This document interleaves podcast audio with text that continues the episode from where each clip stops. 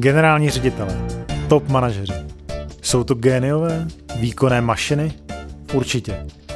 Jsou to také úžasní lidé se zajímavými koníčky. Poslechněte si jejich největší neúspěchy. Nebo jak by chtěli prožít svůj život znovu, kdyby měli tu možnost. Například já jsem chtěl být moderátorem. Eh, Dobrý den, eh, rád bych přivítal posluchače eh, podcastu. Dneska bych rád především přivítal v našem podcastu pana Martina Cíglera, generálního ředitele společnosti Solita. Dobrý den. Také vás samozřejmě vítám. Jsem rád, vlastně se můžeme potkat, protože Solita patří mezi jedny z největších hráčů v oblasti informačních technologií. Má obrat kolem 2 miliard korun v České, Slovenské republice, ale i v dalších zemích a skoro 13 zaměstnanců a určitě asi znáte produkty jako je e-doklad nebo bany. Martine, na, na začátek bych se moc rád zeptal, jakou hudbu posloucháte? Já jsem od počátku rocker. Pokud se budem ptát na moji úplně nejoblíbenější hudbu, tak je to Genesis, protože to je moje první gramofonová deska, kterou jsem si dokázal za studentské peníze koupit. No a když jsem se oženil, tak mě žena lehce převychovávala do folkaře, což byla tedy její parketa, takže dneska je to tak, že jsem že mám rád dobrý rock a dobrý folk. folk?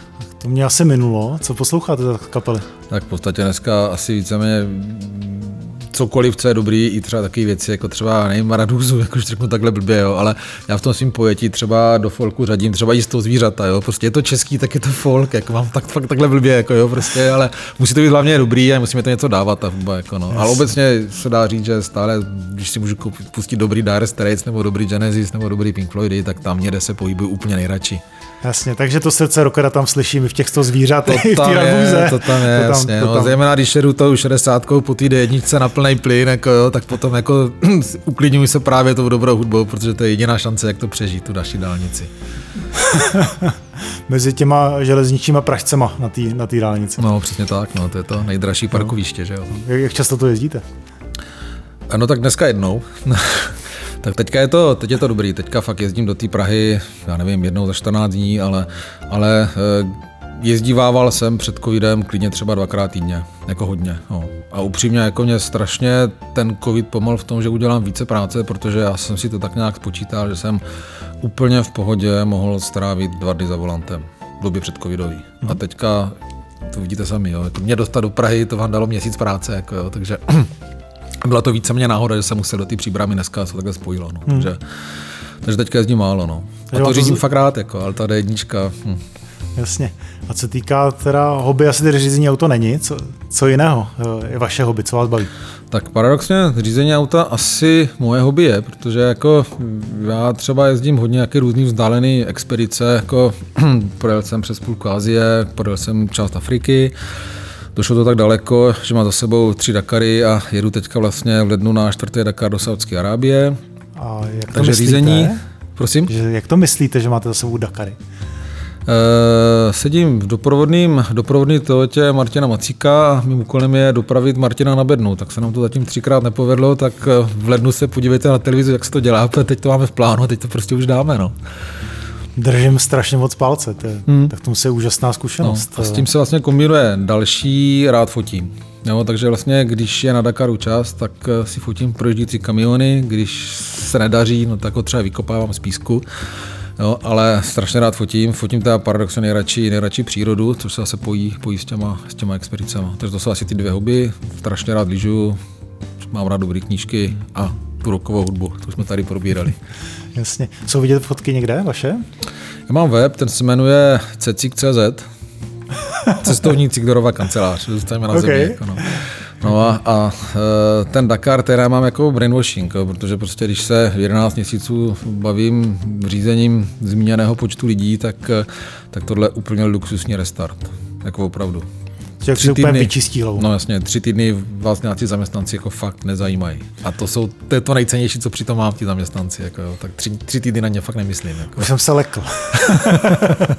Ale chápu, restart, restart je strašně důležitý, takže byste to jako každému řediteli doporučil, takhle vypnout No, úplně nevím, jestli to je pro každýho, no to chce trošku, trošku, trošku nátaru, jako že se chvilku taky nemejete a, a, a, a, že spíte dvě hodiny denně prostě a že máte jako ujet tisíc kiláků terénem, tak ale myslím si, že podobných zábav se dá najít více a myslím si, že kolem nás potkáme jako hodně manažerů, kteří mají různou formu brainwashingu. Zažil jsem jednoho, který prostě odpochoduje na 14 dní na Ceylon jako, a tam se válí jako, a má to jako brainwashing, tak já to mám jinak. Ale myslím si, že je fakt podstatný jako tu hlavu nechat odpočinout a rozhodně to není o spánku. No. Mm-hmm. To mám určitě rozumím. No. Já toto mám horolectví. Já tomu říkám, že to je meditace. To jsem dělal v mládí, strašně rád tady tohle. No. To, jako... No, tak... A dodnes mám Gora blízko teda. Tak vás někam můžu vytáhnout, když budete chtít ještě. Tak super. po, po 30 jako letech, díl. no, po 20. Uh, eh, vlastně z toho, z toho koníčku přenesl jste si něco do té, do té práce? Jsou tam nějaké osobnostní charakteristiky nebo, nebo nějaké vzorce nebo nějaké inspirace, které jste vlastně překlopujete vlastně z, z toho soukromí do biznesu?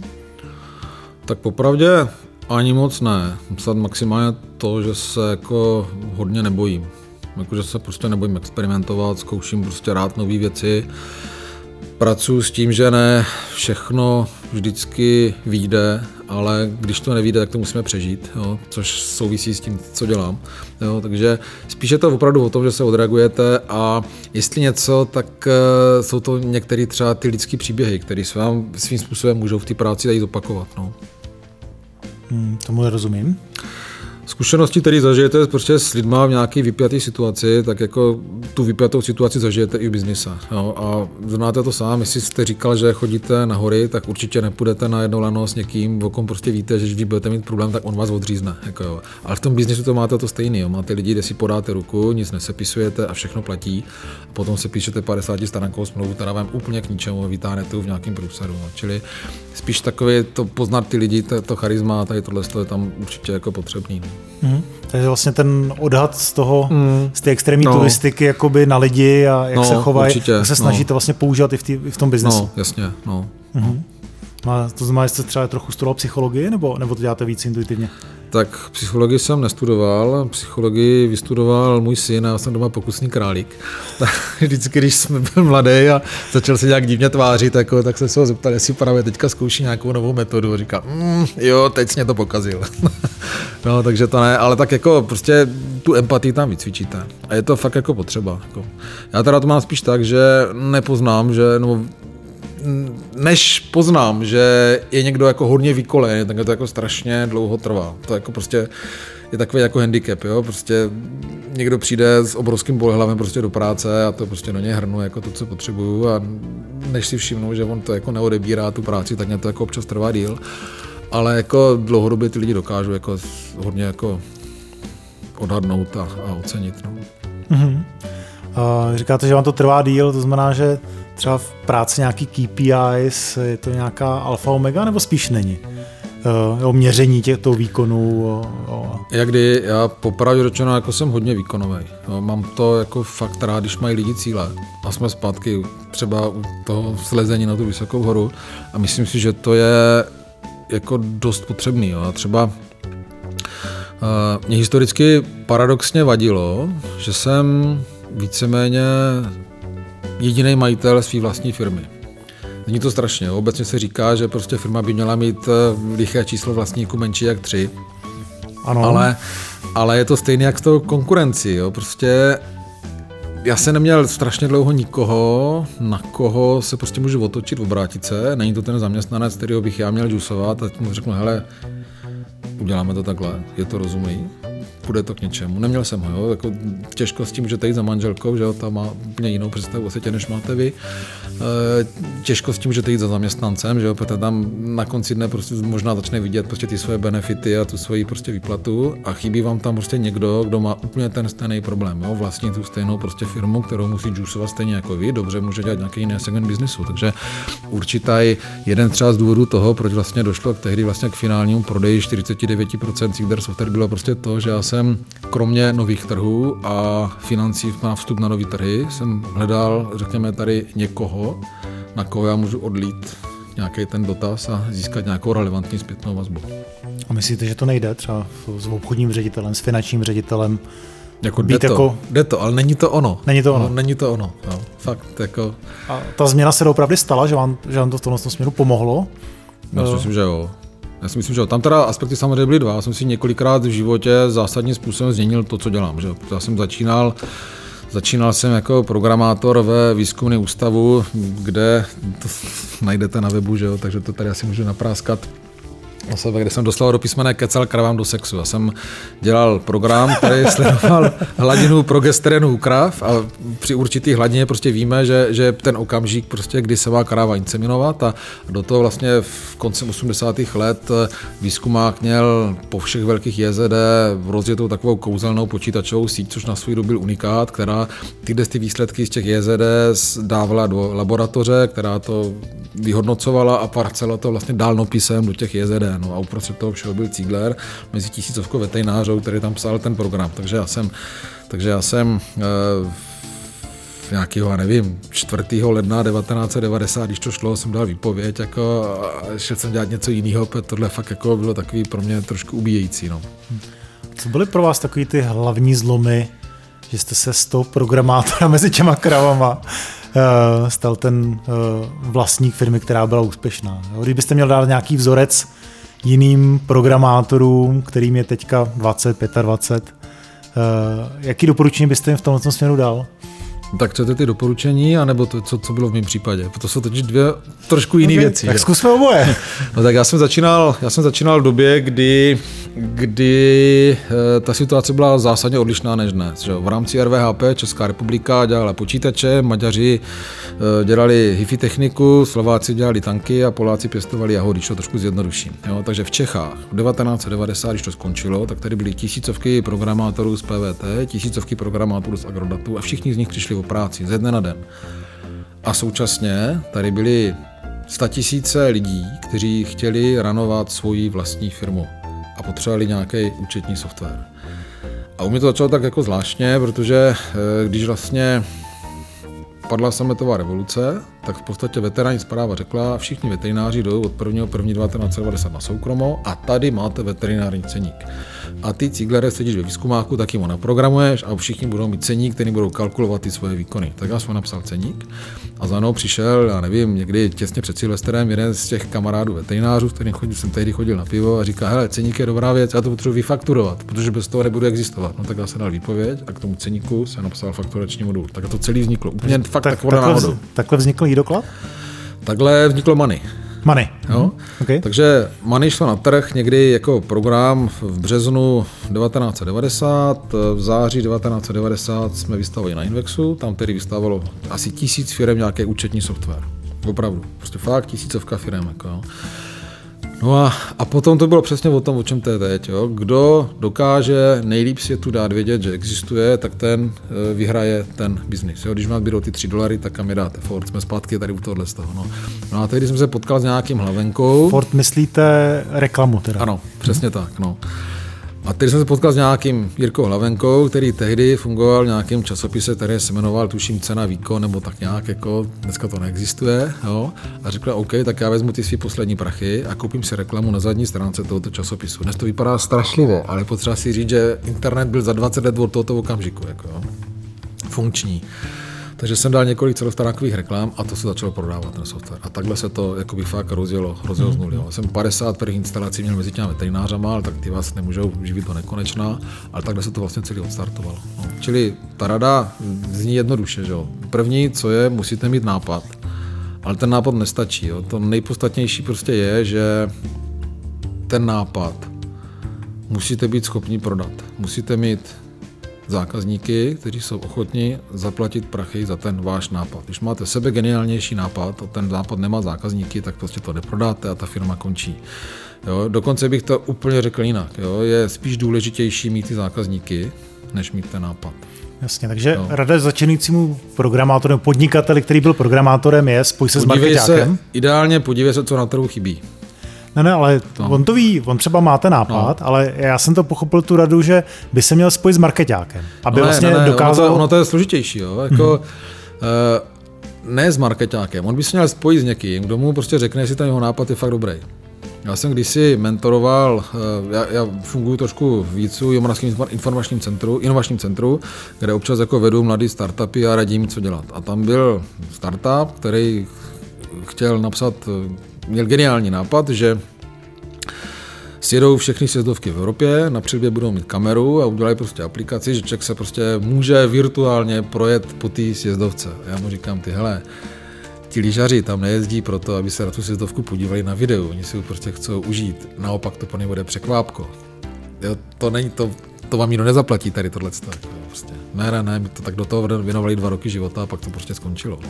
Jo, čili opravdu je podstatný nemít, jako ano, dají se prodat i věci, o které je menší zájem, ale potom potřebujete mít obrovský kopec peněz na ten marketing. Jo, Ogilvy, klasická jejich, jejich poučka.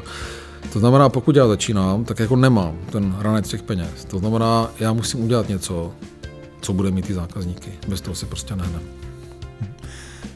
Děkuji za, za doporučení v tomhle tom směru. Budu o něm určitě přemýšlet sám, sám za sebe. Navádíme to na otázku, jaká je ranec peněz, marketing. Zažil jste někdy třeba nějaký velký neúspěch ať je to v tomhle, v tomhle oblasti, nebo, nebo vy ne, o který byste se uh, mohl podělit? No, zažil jsem jich několik, ale takový asi úplně učebnicový je takový to neposlouchání těm zákazníkům, že to zase vrátím. Ale to fakt tam zakodovaný, že prostě bez těch zákazníků to nejde. Jo? Kdy někdy 2001, 2002, 2003 uh, my jsme tehdy vybírali uh, nějaký peníze za, za maintenance, jo? řádově třeba, nevím, plátnu tisícovku ročně. A v ceně, kromě nové verze programu, bylo to, že můžou volat na nějaký hotline. Jo? A tehdy jako ještě nefungovaly takový dobře ty internetové ústředny, nějaký četovací programy, měli před sebou ještě 10 let, vůbec než někdo objeví ten, ten nápad. Jo? A, takže prostě ty lidi fyzicky museli zavolat nějaký telefon, tam to někdo musel zdvihnout, že všichni z vás voláte, já nevím, na UPC, tak víte, tak tam jsou ty záznamníky, prostě je to oprus. Jo? A já jsem tedy říkal, hele, když nám někdo zaplatí ročně tisícovku, tak nemůže očekávat, že se dovolá na poprvé. To prostě ne, to by musel zaplatit prostě víc. No. Jenomže na trhu byla jedna konkurence, která dokázala investovat do toho call centra tak, že se tam těch lidí víceméně, možná ne 24. prosince, ale dovolit se toho na poprvé. Ale my jsme tehdy měli snad dvojnásobný market share, než měli oni a do roka a do dnes byli srovnaní. Jenom díky takovýto kravině. Že vlastně ten customer service no, eh, natolik ovlivnil ty zákazníky, Přesně tak. Přesně že tak, se to no. jako rozkřiklo. A... Ale on to platí prostě i dneska. Jo? Když se na to podíváte, jak to funguje dneska, tak jako, když vezmu ten software, jo, tak první cíl je napsat ten software tak, byste nemuseli otevřít nějakou jakoukoliv dokumentaci. To je prostě pain. Nechcete to dělat. Jo? Prostě v momentě, kdy musíte vlít do nějaké dokumentace, tak máte špatně napsaný software. To Špatný UX, toho, špatný jako. Hmm. user interface. No, dobře. A teď jste v situaci, že to nepoznáte z toho softwaru. A tady snějete. Tak jako je to tak. Tak co uděláte radši? Radši se podíváte do ty dokumentace, nebo radši zavoláte? Radši zavoláte. zavoláte. Jo. Dobře, platí tam ta přímá úměra, čím horší máte software, tím silnější musíte, musíte mít tu technickou podporu. Jako, jo. No, tehdy to bylo na přelomu první Windowsy, začaly tady lítat, že jo, takže, takže ten software jako fakt nedokázal mít takový krásný UX, jak dneska prostě ty softwary mohou mít, takže ty lidi prostě volali. A je to zásadní. No. Takže za mě eh, kontakt, eh, ta technická podpora prostě musí být dovolatelná. Dneska to je to stejný, jo? jako já vždycky jednou ročně volám na UPC, kam se snažím dovolat, proboxovám se přes ten jejich číselník prostě a říkám si do prčíc, být tady ještě, mít domů dva optické kable, tak jsem u toho druhého, který se nemenuje UPC. Vlastně, takže to je něco, co... Jo, čili Měřte si ty své zákazníky a dělejte to, co vaši zákazníci prostě chtějí. Když to neuděláte, uděláte velkou chybu. A z mého pohledu je to asi největší biznisová chyba, kterou jsem kdy udělal. Mm-hmm. Že jsem prostě věděl, že zákazníci mají nějakou potřebu a naprosto umyslně jsme na ně nereagovali. Rozumím. Teď se hodně prosazuje NPS eh, jako metrika na Já mu věřím, já mu věřím. Hele, a to NPS není dobrý jenom jako ven na ty zákazníky, ale NPS je úplně super na zaměstnance. Jestli ten zaměstnanec by svého zaměstnavatele doporučil jako toho úplně top super zaměstnavatele. Tohle je výborný, to by si měla každá firma vyzkoušet doma. Já se přiznám, že o NPS eh, jako průzkumu zaměstnanců v České republice skoro neslyšel. No. Proč si myslíte, že to je?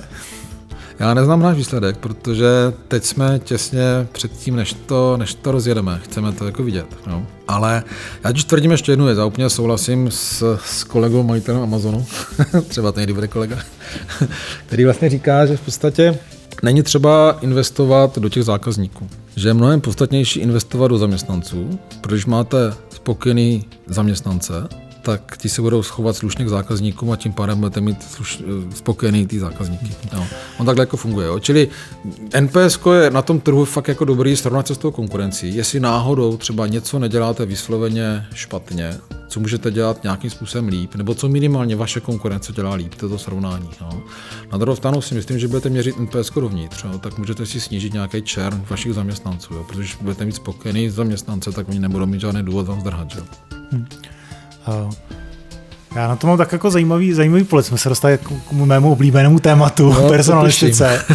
Eh, když se vezmu zákazníky, no. tak obchodník vždy dělá to, že když chce získat zákazníka, tak se podívá do CRM systému a snaží se získat uh, zákazníka, se kterým již komunikoval, nebo případně ho firma ztratila. Říká se, že to je levnější. Personalistika Eh, funguje tak, že pokud hledám zaměstnance, tak začnu inzerovat. Mně to připadá, jako kdyby jsme v obchodě eh, začali utrácet za mediální kampaně, aby jsme získali nové zákazníky. Dává vám to srovnání smysl? No tak ono to tak jako fakt je. Na druhou stranu fungují úplně jiné věci. Jo. Když třeba, já jsem z náhod jako včera držel v ruce nějaký náš report HR, eh, který prostě tady každý měsíc míváme. V kolonce referál a teďka fakt zlaví třeba 60%. Jo, to znamená, to že velmi dobře. z deseti nových lidí nabraných v říjnu jsme šest měli nabraných na to, že tam bylo prostě nějaké doporučení našich zaměstnanců. A kolik jste tam měli vlastní databáze?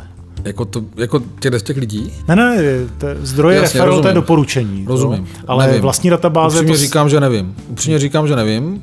Můžeme skočit za Jinderou, kterou jste potkal před chvilkou, poptat se tam, jo, ale myslím si, že nula. No, je to, jako, no, je, to jako, je to to stejný v tom biznisu. Jo? Jako nám referál funguje třeba u dokladu, což je v České republice Love Brand, možná z 90%. Jo, že ty lidi jsou fakt spokojení, mají velký NPS, doporučují, vrací se to zpátky. U těch lidí je to jednodušší. Že jo? No my dneska, my jsme začínali tím, že jsme v podstatě chodili úplně klasicky do personální agentur si pro lidi, platili jsme, já nevím, dva, dva půl, tři, nevím kolik prostě platů za, za, to, že někdo nastoupil. Většinou tři platy. Pak jsme trpěli tím, že prostě za půl roku jim ta stejná goška zavolala, stáhla někam jinam prostě a podobně. Jako nebylo to úplně to pravý ořechový. No. Uh, celý HR fyzicky v Ziegler Software začalo tak jako úplně z boku. Jak jsme tady zmínili toho mého syna psychologa, tak on nám přišel a jednou říkal, hele, máte statisticky je daný, že firma průměrná v IT má mít na 100 lidí minimálně jedno HR, vy nemáte žádného, tak si nějakého pořiďte. Tak jsem se hluboce zamyslel, jestli náhodou nemá pravdu. Jako. A takhle jsme začali budovat tak úplně z nuly prostě HR oddělení, jako hodně pozdě. Jo? Jako době, kdy nás bylo prostě fakt jako přestovku. Jako no. A popravdě dneska do této sféry biznisu dáváme hodně, protože prostě to HR, zejména v IT, je takový hodně senzitivní. ITáci nechci říct, že jsou prostě vybíraví, ale určitě prostě ta úroveň péče o zaměstnance v tomhle tom odvětví prostě výrazně větší, prostě jak v některých jiných odvětvích, takže do toho hodně investujeme. A dneska eh, vím, že eh, holky hodně používají prostě Jobs.cz, jako tam inzerujeme a přes agentury je to úplná nula teďka. Úplně jsme to odbourali. Mm-hmm. A určitě jako celkově nějaká na HR, eh, když vezmu jako mzdy HR eh, lidí našich versus platbám agenturách, tak určitě prostě za ty mzdy dávám jiné ty agentury. No. Jako v této naší velikosti už se to dělá přece jenom trošku prostě líp, protože máme odchodu i příchodu prostě každý měsíc eh, jako docela, docela velké množství. Jo. Není to, že jako dva lidi za, za rok, jo, prostě, ale už jako prostě na těch, na těch v České republice, a nevím, devíti z těch lidech prostě už tam něco vlastně je. No. Pokud je 50% no. fluktuace, tak no. ze 1300 lidí už to, no. už to nějaké číslo no. udělá. A pak samozřejmě zajímavě je třeba ta fluktuace je regionální, jo, protože máme třeba, já jsem dneska přijel Příbrami do Prahy a, a Příbrami je jako děsně nízká. Jo. Nejvyšší máme v Praze, podle mě druhou nejvyšší máme v Bratislavě, teďka teda fabuluju, říkám to úplně z hlavy to číslo. Jo. Nízkou máme třeba v Ústí, nízkou máme v Příbrami. Hmm. No, a řekl bych, že péče je víceméně stejná u těch lidí. No. Do jaké míry vlastně třeba vevnitř IT firma automatizuje, robotizuje, dělá data warehousey. Jste, jste kovářová kobila, nebo, nebo, nebo do toho dáváte velmi silnou, silný důraz?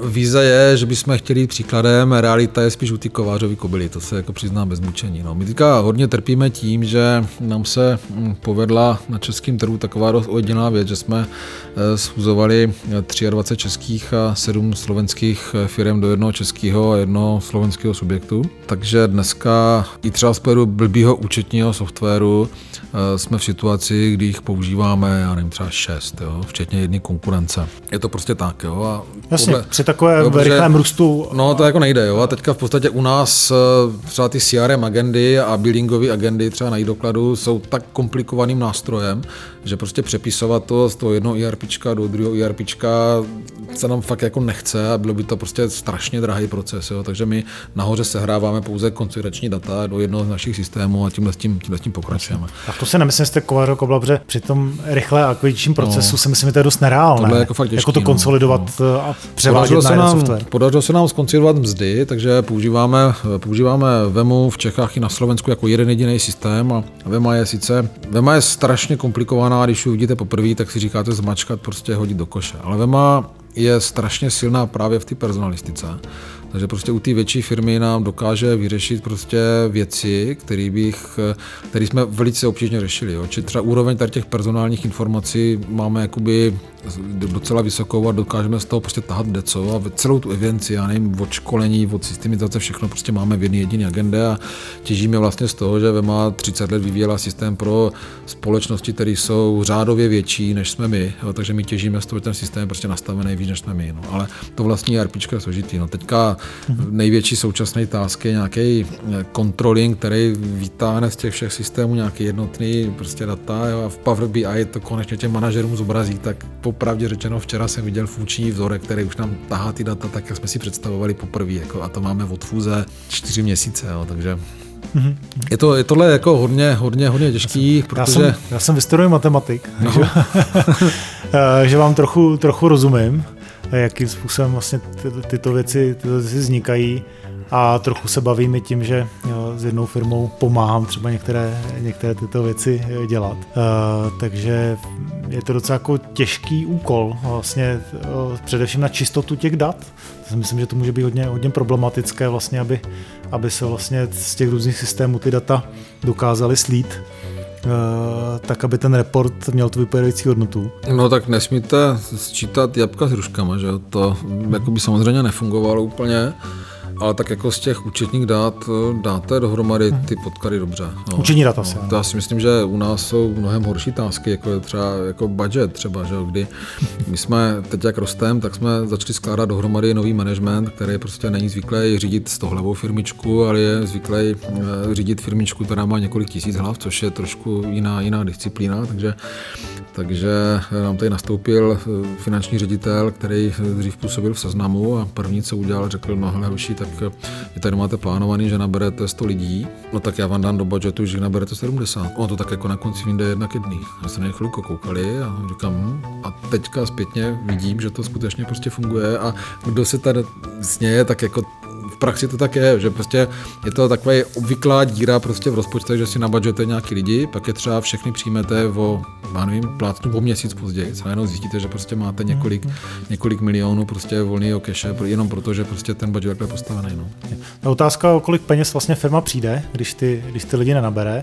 A to je vlastně ten jeden z důvodů, proč jsem se ptal, kolik lidí naberete z databáze, protože nábor z databáze je řádově o měsíc až dva rychlejší než z inzerce. Protože ta inzerce má nějaký dojezd, jo, trvá to vlastně měsíc až dva u programátorů Javy i déle, než vlastně to čeká vlastně získáte a pokud ho máte v databázi, uh, máte jich tam třeba 200, tak statisticky víte, že z těch 200 lidí vám daný okamžik uh, třeba 10% kývne na nějakou diskuzi o změně práce.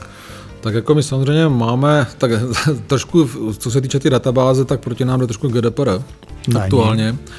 Ale jako co se týče jako lidí z volného trhu, tak samozřejmě pro nás třeba dobrým kanálem je LinkedIn, jo, který jako používáme hodně, hodně rozsáhlým způsobem. Mm-hmm, jasně. No, máme samozřejmě, víme o lidech, kteří kterými jsme třeba historicky jednali a dokáže jsme, dokážeme si je jakoby znova třeba oslovit, jako pokud u nás vznikne nějaká situace, eh, kdyby mohli nastoupit, nebo třeba to by nepřijatý kandidáti, kteří by se nám jako prostě hodili a podobně. Se zajímavými lidmi jsme jako dlouhodobě prostě v kontaktu, ale úplně tomu neříkám databáze, protože to prostě jsou desítky, možná stovka lidí, jako není to Jasně. prostě velkýho. Jasně. Jo, rozumím tomu, že prostě personálka tu databázi prostě má podstatně větší. Jako no. Rozumím. Bavíme se o náborech lidí. Co nábor manželky? Eh, jak, jakým způsobem jste si třeba vybíral manželku? Já nevím, to už je tak dlouho. nevím, já se, abych třeba nebyl vybrán, jako jo, prostě. to třeba nebylo naopak, jako, že tady můžeme malovat, že já jsem si tu ženu vybral, ale zase si vybrala ona mě, jako no. No tak možná často je, že? No, no. Uh, se tak někdy říká, že ty ženy, že ty ženy si ve finále vybírají a, no, a jenom my se tváříme, že lovíme.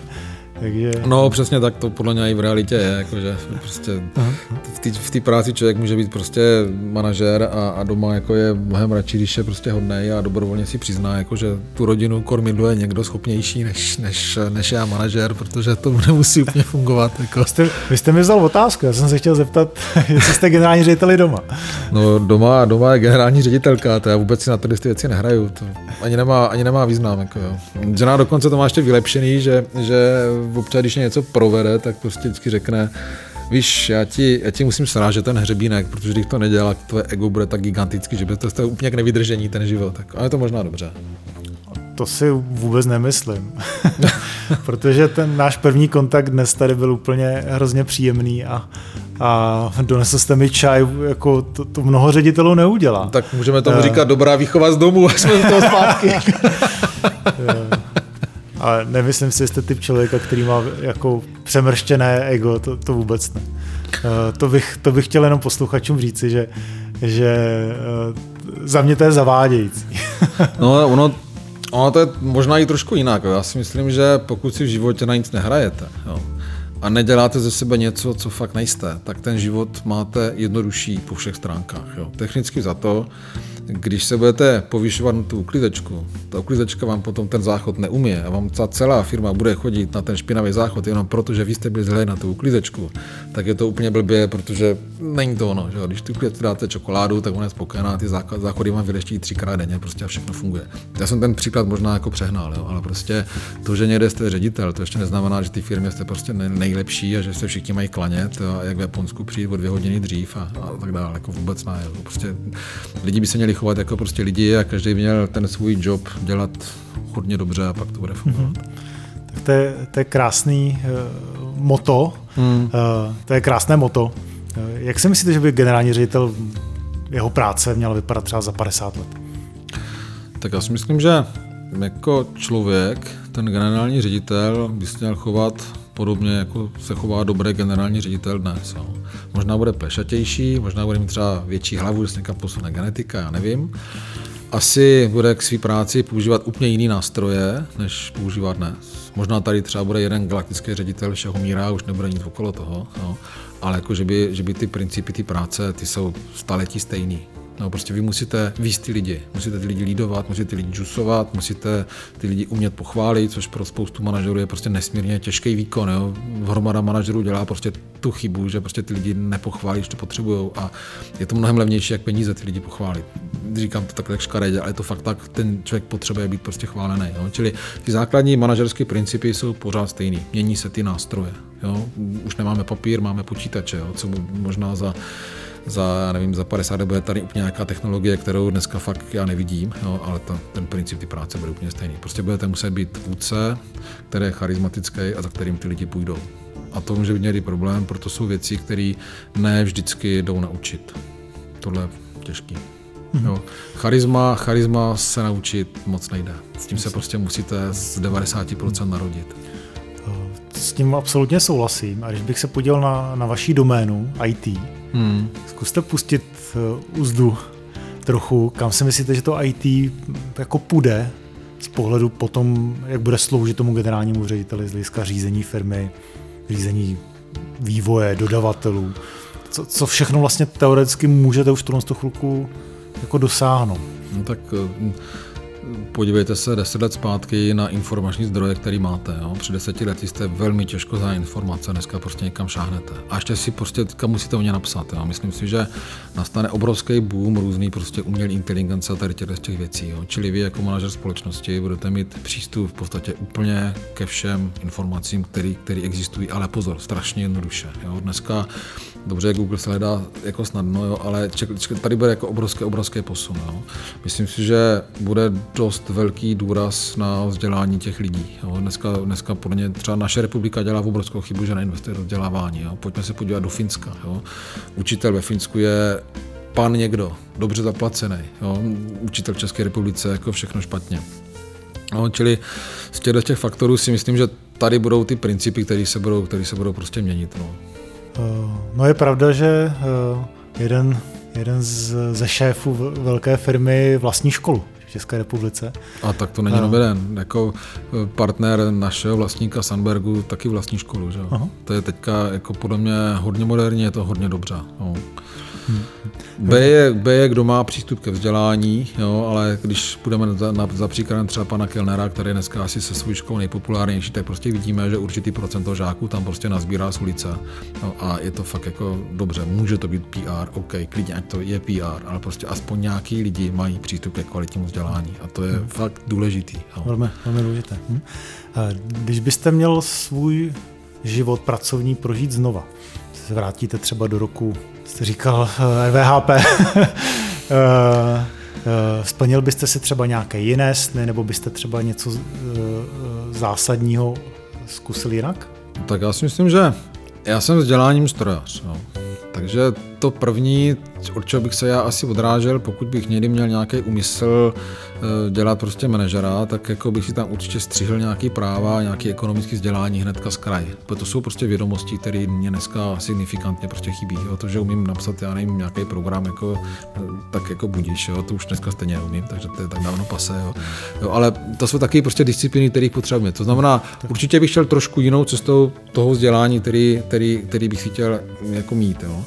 A nebo doplnil teda. Nebo doplnil. Jo. Na druhou stranu je potřeba si říct, že pokud máte v 22 letech nějaký geniální nápad. Jo? A když se podíváte kolem sebe, tak těch příkladů máte od Billa Gatese po, po Marka Zuckerberga prostě spoustu, tak nemáte čas na to vzdělání, protože máte nápad a jdete 20 hodin denně po tom nápadu. Jako, takže to je těžké. Takže doplnění toho prostě vzdělání.